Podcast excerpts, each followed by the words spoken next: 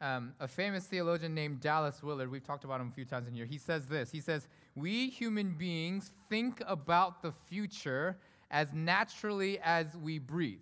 So, as naturally as we take breath in and out, we think about the future, which means that we are impacted by the past, definitely aware of the present, but no matter who we are and what you do, we are always, always thinking about the future throughout our entire lives. It's why my kids, though they're little, they say things like, When I grow up, I want to be.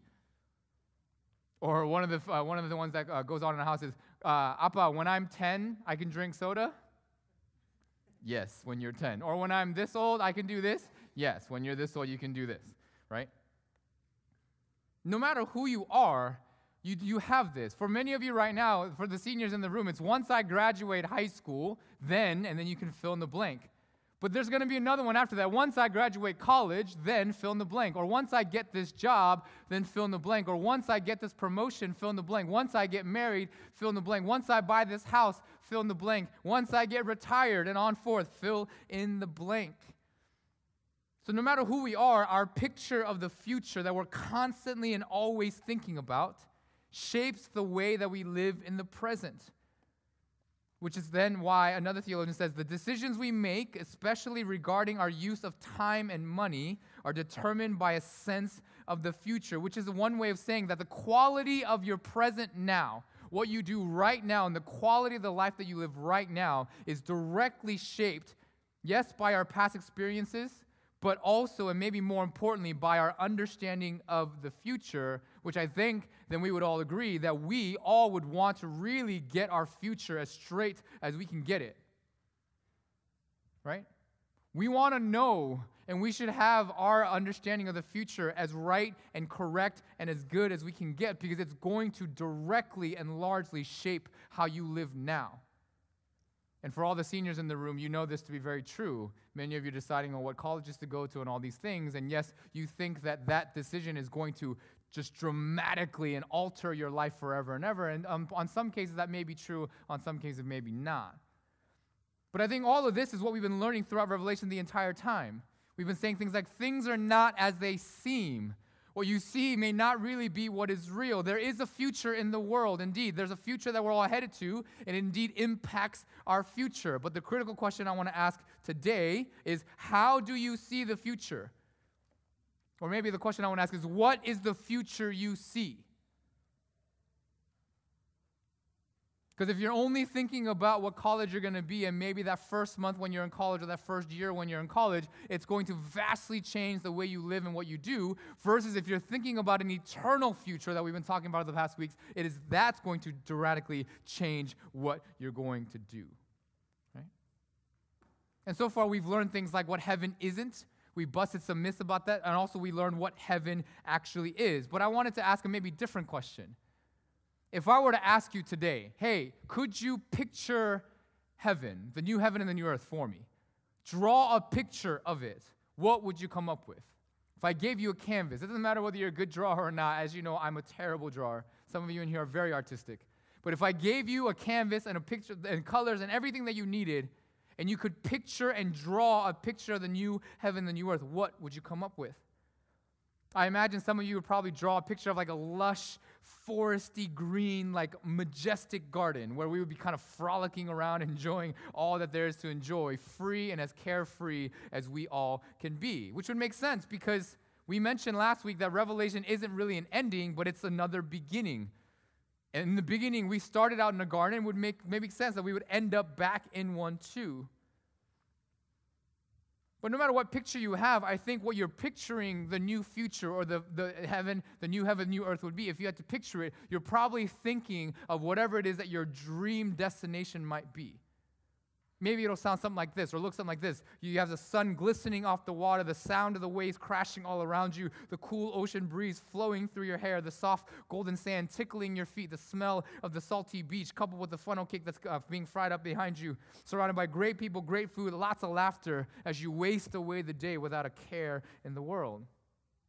Is that how you picture the new heaven and the new earth? Or perhaps you picture it like this a, a, brisk morning wind, a damp morning dew, the snow tipped mountains in the distance, the smell of the pine wood, and a morning cup of coffee, the lush greens of the forest, the bright oranges of the sunrise, and the valleys for you to navigate and explore, the expanse beyond you, your playground to climb, find, and soak in.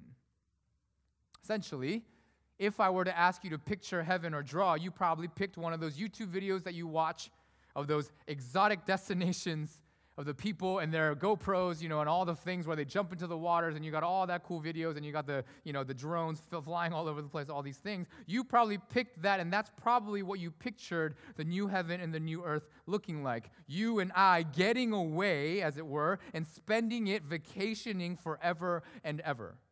Am I right? Is that how you picture it? If that's how you picture it, I have bad news for you. Because it's wrong. It's not the way the new heaven and the new earth is going to be.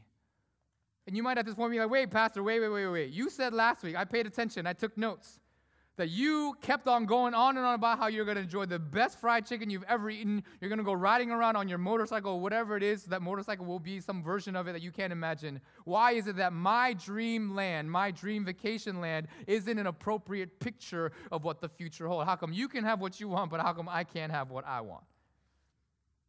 Well, I think based on what we've read in Revelation so far, John tells us that though there will be certain moments like our dream vacation, I think, there will be beaches and there will be lush forests and gardens and the nature of things like that. But the new heaven and the new earth won't be our dream vacation destination. Sorry to break it to you. But the new heaven and the new earth, whether you like it or not, will simply be a bustling city, or what scripture calls the city. John says, I saw a new heaven and a new earth. For the first heaven and the first earth passed away, and there's no longer any sea. And then I saw the holy city, the new Jerusalem, coming down out of heaven from God, made ready as a bride adorned for her husband. What John sees in the future and for all eternity is a city. And I think it's appropriate, no? Because I think most of us, today here in Houston and around the world, and most of the people in John's day would not be able to picture life apart from a city. It's kind of like whenever I drive to like a retreat center or whatever, I'm driving down the highway and you see that random house in the middle of like nothing. I always ask, go, hey, do you think you could live here? We were driving back on the way from the SLC retreat, and Andrew Jung was sitting next to me, and I'd be like, yo, do you think you could live here forever? And he's like, yeah, actually, I would like that. And I was like, you crazy. Because I couldn't. I'm far enough away from the city as it is, and I live in Katy, right? And I live, everyone thinks I live like millions of miles away. It's just, but it's just right there. I can't picture life apart from a city, and none of you probably could either, if you're really being honest. And in this way, then life isn't a beach, as some people like to say. Life, even in eternity, won't be some dreamland where you play 24 7. Life in eternity, sorry to break it to you again, is much more real than maybe what we imagine. And maybe this is why I can't vacation for more than like a week or two. It drives my wife crazy, but we go on vacation, and after a week, I'm literally like, okay, can I go home back now, please? Can I go back home? It doesn't matter where we are in the world, I just want to go back home for whatever reason. But even for Christina, who loves to vacation, and she loves vacationing, there's a limit to her vacationing. Even for her, maybe after three weeks or a month, she's like, I got to go back home. The vision of the future that John sets for us, and therefore our future as Christians, isn't what we might call an otherworldly reality. No, no, no, no. It's a remaking of this reality. Eugene Peterson says heaven is more, far more, but the more is not some new dreamland, it's the completion of what is and not an escape from it.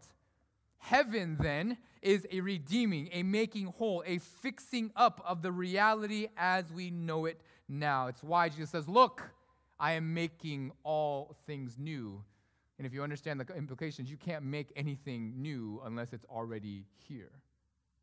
He doesn't say, I'm making new things, I'm making all things that are new.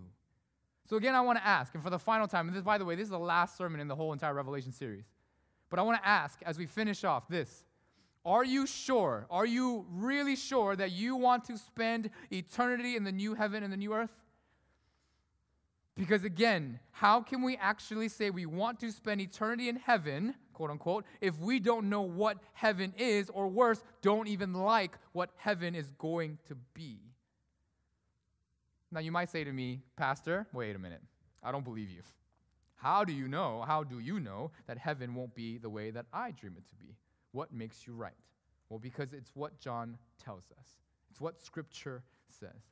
But before you get frustrated and disappointed, the thing I want to like to, I would like to discuss today is that by the time we really understand what the new heaven and new earth is going to be, what the city is going to be, I think that hopefully we will agree, all of us in here, that the city is absolutely the best thing that we could be headed for. That God can be bringing down to us. That it's way better than any dream scenario that you can dream up in your mind. Because your dreams and my dreams are very finite, they're limited. But the one who has dreamed up the future is the one whose imagination is limitless.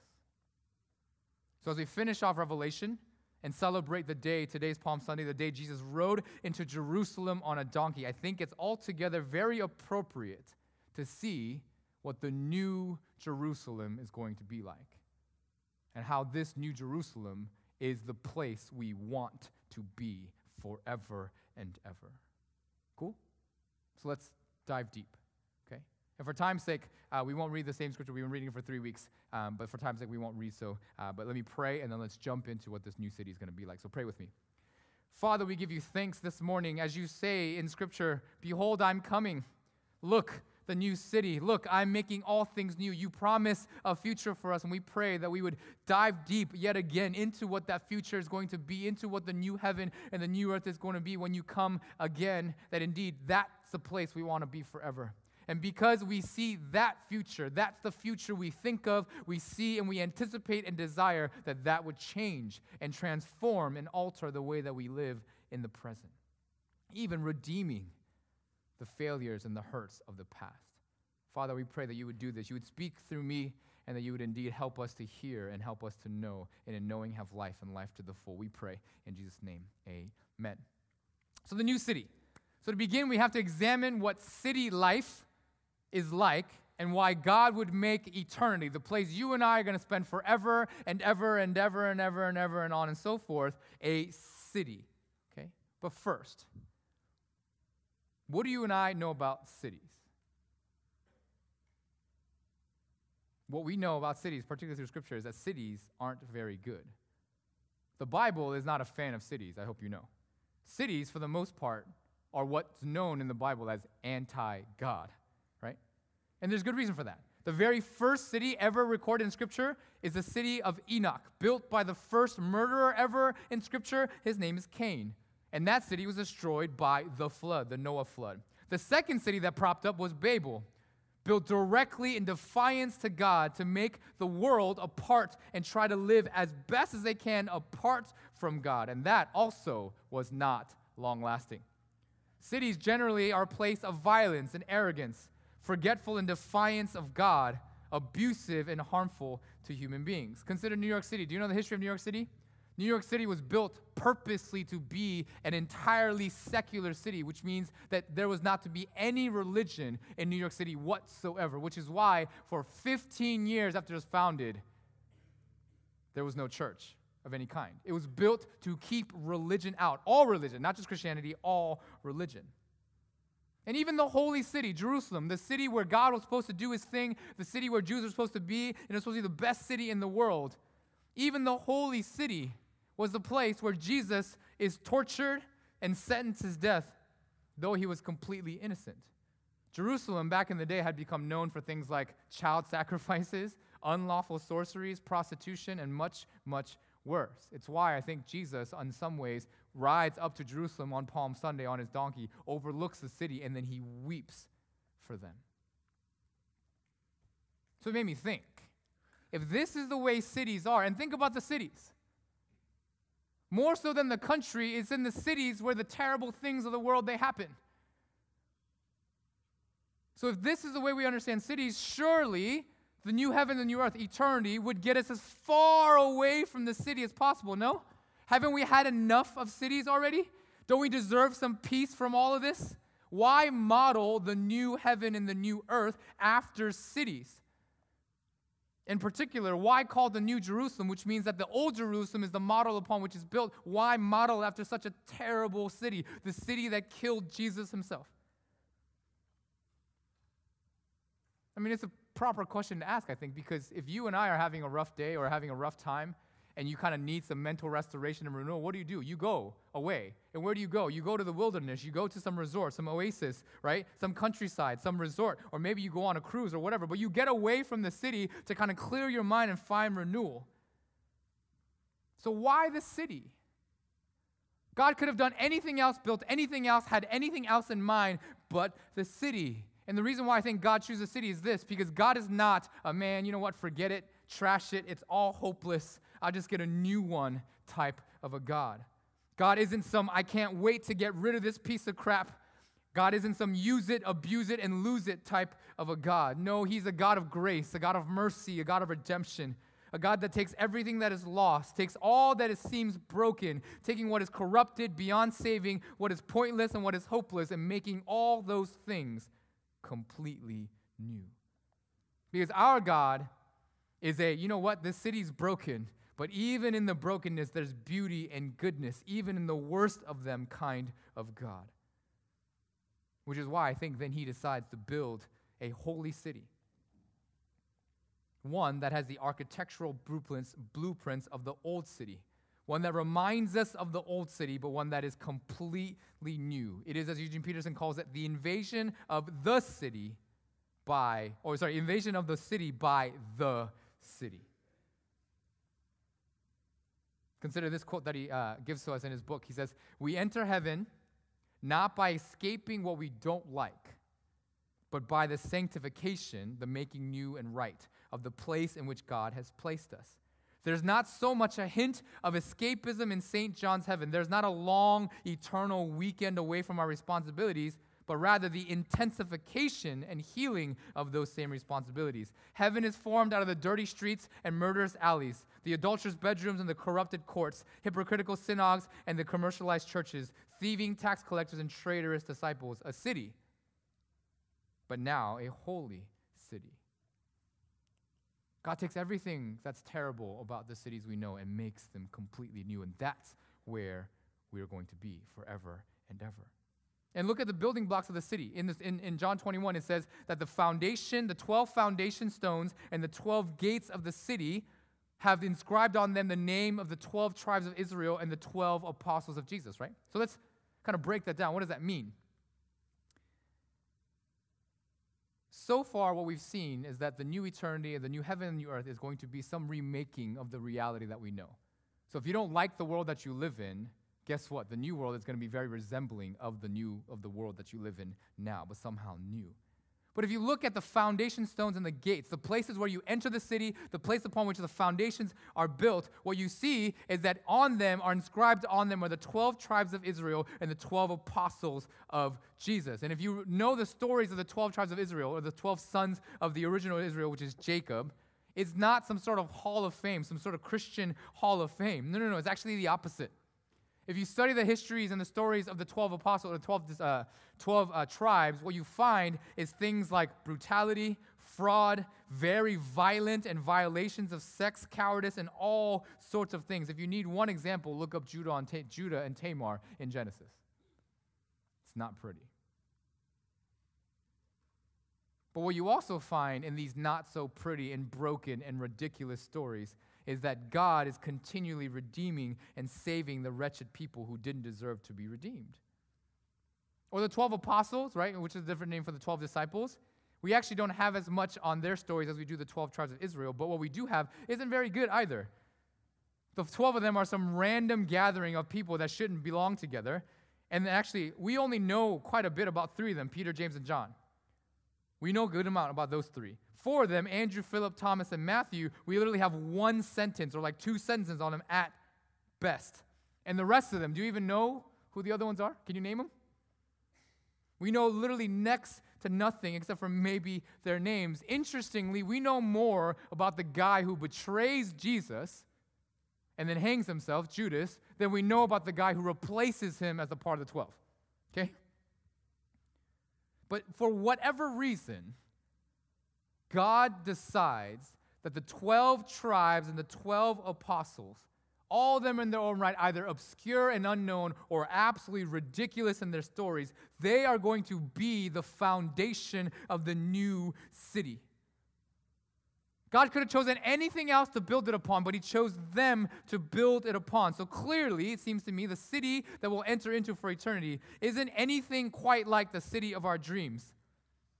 It won't be some city in which the walls of the city hall, right? Every city has a city hall. It's not going to be some place where you enter into city hall and you're going to expect to see trophies and pictures of the heroes of the past. It's not going to be a place where the great legends of our lives are going to be swept up into the lore that makes the city. It's not a place where we're going to be like, oh my goodness, do you remember so and so? Do you remember so and so? They were the great ones. You're not going to see that in this new city. And you might be saying, you know what, Pastor, that sucks. Straight up, it sucks a lot. Why would anybody and why should we want to go to a place like that? I mean, TBH, it sounds boring, unremarkable, and completely and utterly unattractive. The new heaven and the new city, new heaven and new earth, they need a new PR person coming in to make the city look interesting and fascinating. Because if not, who's ever want to go? Who's ever going to want to go there? Why should I want to go? Who is ever going to want to go to a city made from the stories of losers and dimwits and people who have terrible pasts? Why should I want to go there?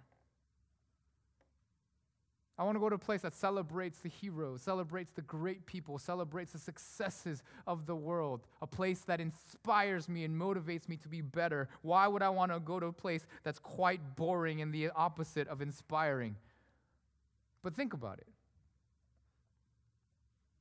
Is this new city built upon the tragedies and the stories redeemed of the people of the past who we do not celebrate? Is this really a place that nobody would want to go? Or ask yourself, is that kind of a place actually not better than the place of our dreams? Do you really want to go to what we might call heaven on earth? We use that phrase a lot, rather than the city that Jesus has built? You probably know the answer because you know me. The answer is no but more importantly, why, right? Like, back it up, Pastor. Like, why should we actually want to go to this place? Why are you saying that the new city and the new earth is the best thing for us and where we want to be? So let's dig in. Let's not forget what we learned so far up, up until this point about Revelation and particularly the new city, the new heaven and new earth. This new place that we're going to is going to be one without hurt, without pain, without tears, without curses, without nothing that takes away life, but everything that gives it. Everything we've learned the last two weeks, they still hold. They are still true. But what we've learned today is that the new city isn't some dream vacation land, some escape from the, tra- from the tragedies of the world, but rather is very reminiscent of our reality today, but yet somehow not quite that on one hand, it would, on the surface, sound better, it seems like, to go to a place that seems nothing like what we know now, right? Most of you probably agree, Pastor, my life is not that great. All that glitters isn't gold. This place can be a lot better if I'm willing to admit it. The life I live is subpar at best. So, why would I want to go to a place that's built on the memories of this place? But think about it, okay? Truly think about it. If heaven were a place of heroes and their trophies, their legends and the lore, a place for the truly legendary, then truth be told, heaven would not be a place that has anything to do with a life like mine. And you will not find me there. Perhaps the stories of the heroes and the legends and the lore would make heaven more attractive but what is the point of the place being more attractive if I have no access to it and even not a chance to access it? No? Are you confident that you would then make the new heaven and new earth if it was a city built on the legends and the stories of our heroes, the trophies and the victories, and so on and so forth? Are you seeing that indeed this is why the new heaven and the new earth has to be the city built upon the old city? Because no matter how evil you and I may be, no matter how obscure and insignificant your life or my life might be, God is building a city and has built a city in which the foundations are the very evils of my world, the very obscurities of my life, but redeemed and made new. That is exactly the city that I need and want to be in forever because I can make it somehow. take your darkest secrets, your deepest pains, and we're not leaving them behind. No. God is saying, I'm making them new. The city is built on the very hurts and the pains, but they are no longer hurtful and painful, but a reminder of the glories of the newness of the new kingdom. Our God is a God who is making has been making, is making, and will continually make all things, and especially the terrible things of our life, and make it the best things about the city the stones, the foundation gates, the things that pearl, the things that are bright and lifted. And how fitting, because today's Palm Sunday. The day that Jesus rides into Jerusalem on a donkey towards a city that has zero idea of what it's doing a city in which Jesus weeps over. See, Jesus, I think, walking into Palm Sunday, walking into Jerusalem, he knew what was going to happen, right? Clearly, he knew what he was doing. He tells his disciples, Go into the city, go into Bethany, and find me a donkey. It's just going to be sitting there. Take it without asking the owner. And if he asks, Why are you taking my donkey without asking, just say, The Lord needs it, and he's going to let you go. And that's exactly what happens, right? He rides in the city knowing exactly what's going to happen, that they're going to shout for him, they're going to do all these things, but that indeed they're going to kill him. He knows that the city of Jerusalem is broken way beyond their imagination or their know how. And maybe it's because the city kills Jesus. Maybe it's because they kill him that they get to serve as the model of the new city. You see, if Jesus was a God who would make eternity a dreamland we all think we want to be in, that as great as the new dreamland, our dreamest vacation that we might ever be able to imagine, no matter how great that place would be, I and you, we would be nowhere near it. Because to enjoy such a place, for Jesus to enjoy such a place forever, he would have to say, All these crappy, sinful, terrible, wicked people, I got to destroy them all, lay waste to them all. Because they don't deserve a place like that. I don't deserve what they're going to do to me in Jerusalem, and they certainly don't deserve my. See, I think for God to do that, it's easy. Most of the world's leaders so far in history have done such things. When the ship that they're riding on is sinking, what do they do? They abandon ship and they say, get rid of it. Hit the reset button. But we must remember when God create when God created everything in the beginning, he declared it good which means that in our original state, in the world's original state, it could not be improved upon. There is no better version of us than what God had created in the beginning, which means that you, yes, you, and yes, me, all of us, we were created to be perfect. And when we were first created, we were perfect which is why there's no reason to abandon us, throw us away, but rather God is going to make us new, like we were in the beginning, like we were all intended to be. That's why Jesus does what he does. It's why he goes down, it's why he comes down to us as a human, because our bodies are meant to be perfect. And he's going to find a way and make them perfect. It's why he was crucified in his body, buried in his body, resurrected in his body, because the intention from the very beginning was for us to live in this body, on this earth, in a place where we can taste, smell, see, feel, hear, and the rest. It's why when Jesus then ascends into heaven and says, I'm coming back, he ascends in his body, not in some sort of spirit thing where he just, hmm,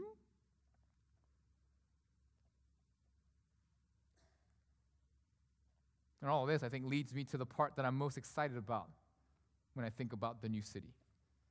In chapter 22, 4, John says this They will see his face.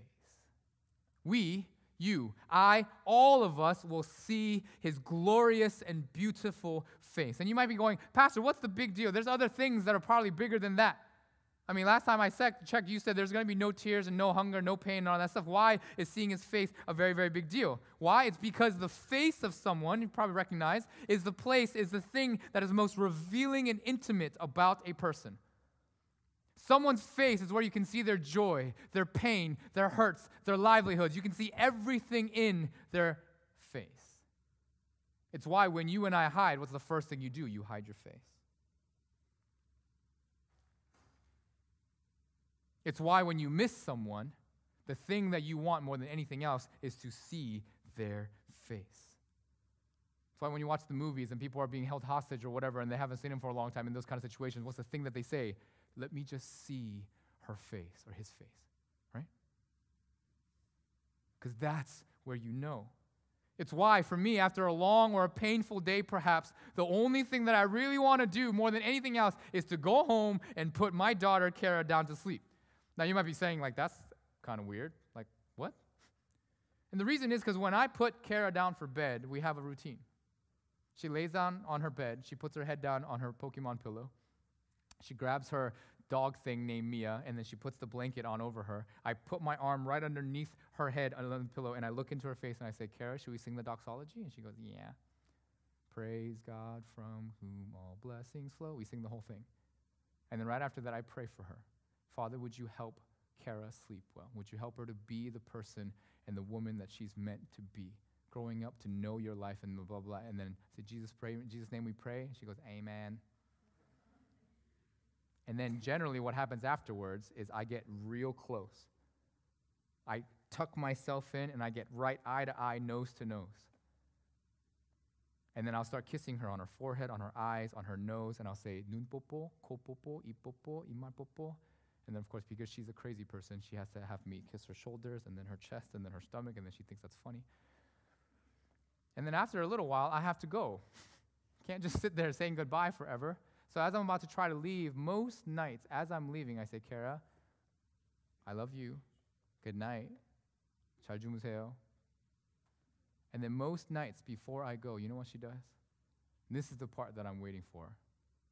As I'm about to leave, she then takes her thumb out of her mouth, drops her, or Mia just kind of rests on her shoulder, and then she takes her, her sweaty two-year-old hands and then places them right on my face, and then she draws it close and pulls my face right next to hers. She usually gives me a popo and she says, I love you, Appa, and then I walk out. It's the face. It's the face of someone that you want to see and that you yearn for.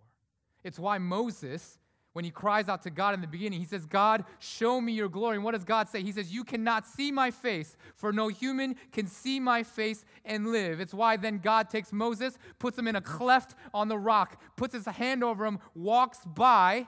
And then after he walks by, lifts his hands, and then literally Moses gets to see the backside of God, but never his face. It's the longing of the human heart, the very deep and earnest longing. The deepest earning and longing we have is to see the face of God. It's to see the face that gives me security, the face that gives me identity, the face that gives me hope and safety for all of eternity, the face that I hope that I can see and believe is true.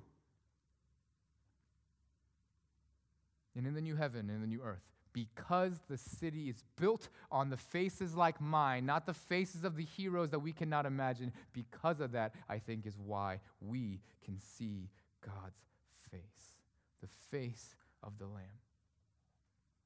This is why then John calls the city the bride of the Lamb. And if you remember, if the city is the bride and we are the bride of the Lamb, then all of us are the city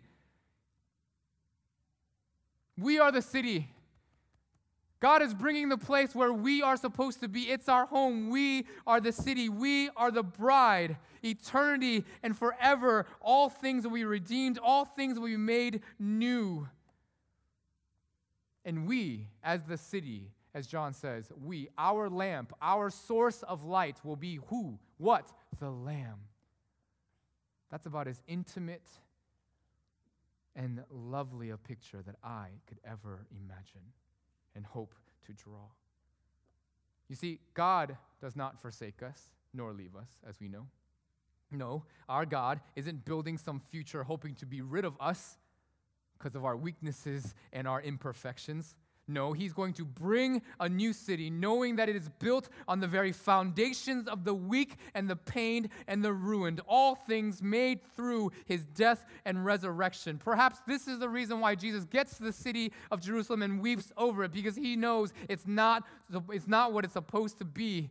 He knows what it needs to be, what it should be, and what it will be. It's just that the city does not know any of this yet. And because we don't realize, that the one who loves the city and us more than anything else, the one who can redeem the city more than anyone else, is coming to save us. All we will do is end up killing the one who's come to save. But as you know, Jesus rides into the city nonetheless because he plans to save the people of the city so that he can build us a new city made from the brokenness of the city. See, the only way I and you get into this city is if he rides into that wretched city of Jerusalem and says, I know you're going to kill me. I know you're going to hate me. I know you're going to do something absolutely terrible, something that you should not do, yet I'm going to take it, and through my death, I'm going to show you that you can't kill me. And therefore, you can't kill yourself. And I'm going to rebuild this thing but unlike anything you've ever seen before. And you're going to live in it forever and enjoy me the way you're supposed to enjoy me and my face. It's why he says in 20, chapter 22 Behold, look, I'm coming. I'm coming to you soon. Soon I am coming. So I want to ask you is this the future you picture? Because if this is the future that you picture, doesn't it change the quality of your present and redeem the pains of the past? But if your future is some short sighted thing about your, your life being all done when you graduate high school, guess what? You're going to be disappointed. If your future is only about when you get to college and think that college is going to save you from all the things that are wrong, guess what? You're going to be disappointed. If you think that the future is about when you graduate from college and finally get a job and you can start buying things and doing things with your own money, guess what? You're going to be disappointed. If you think the future is about some person you're going to marry and that person is going to make your life incredible, guess what? You're going to be disappointed in all things unless our future is of the one who can build the perfect the perfect future, then you and I are going to be disappointed. What is the future you see? And if you're catching the implications, if you're thinking of the future that is eternal, then all of your immediate futures, your colleges, your graduations, and all those things, those too will be perfected in the name and the glory of Jesus. Is that what you live for? Is that what you want? Or maybe this sounds harsh, but don't walk out of here and say, Nobody told you. If your vision isn't on the vision of revelation, from the very beginning, been saying you need to see things with revelation glasses. If your vision, if your vision isn't on the future and the eternity that lasts forever, then you are going to be sorely disappointed, my friends. So as we await the soon and coming King, who will bring to us the city of our dreams, a city that we would not have wanted had we chosen for ourselves, but the city that is perfect for us, a city where we belong. Then I pray and I hope that until he comes, that the future, that the vision of that future and the city will then redeem your city, this city now. That you will enjoy life the way that we were meant to. Here now, taste a bit of the new heaven, new earth, as we've saying, here and now, and therefore for all eternity. Behold, he says, I am coming soon, soon I am coming. So, yes, Lord, we pray and we ask, come. Lord Jesus, come. Pray with me.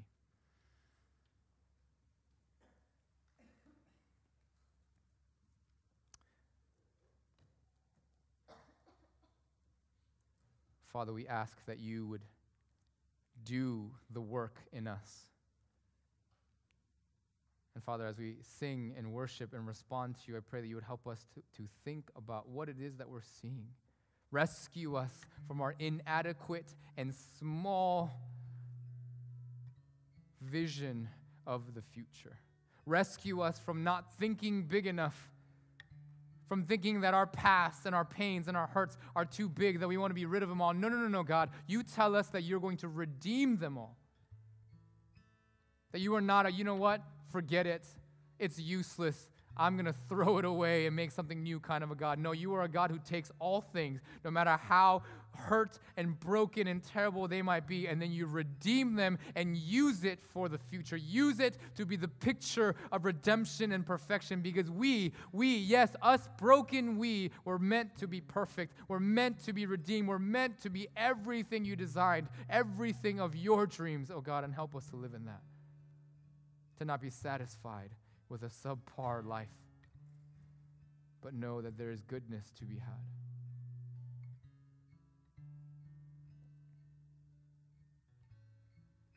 Help us to see and to wait the soon and coming King and the city which you will bring, that you have made for us to live in forever. We give you thanks, God, for you are unlike any other. Amen. Join us as we sing. Uh, Philip, I'm going to ask you if we could sing um, Man of Sorrows and uh, You're Beautiful, but You're Beautiful first.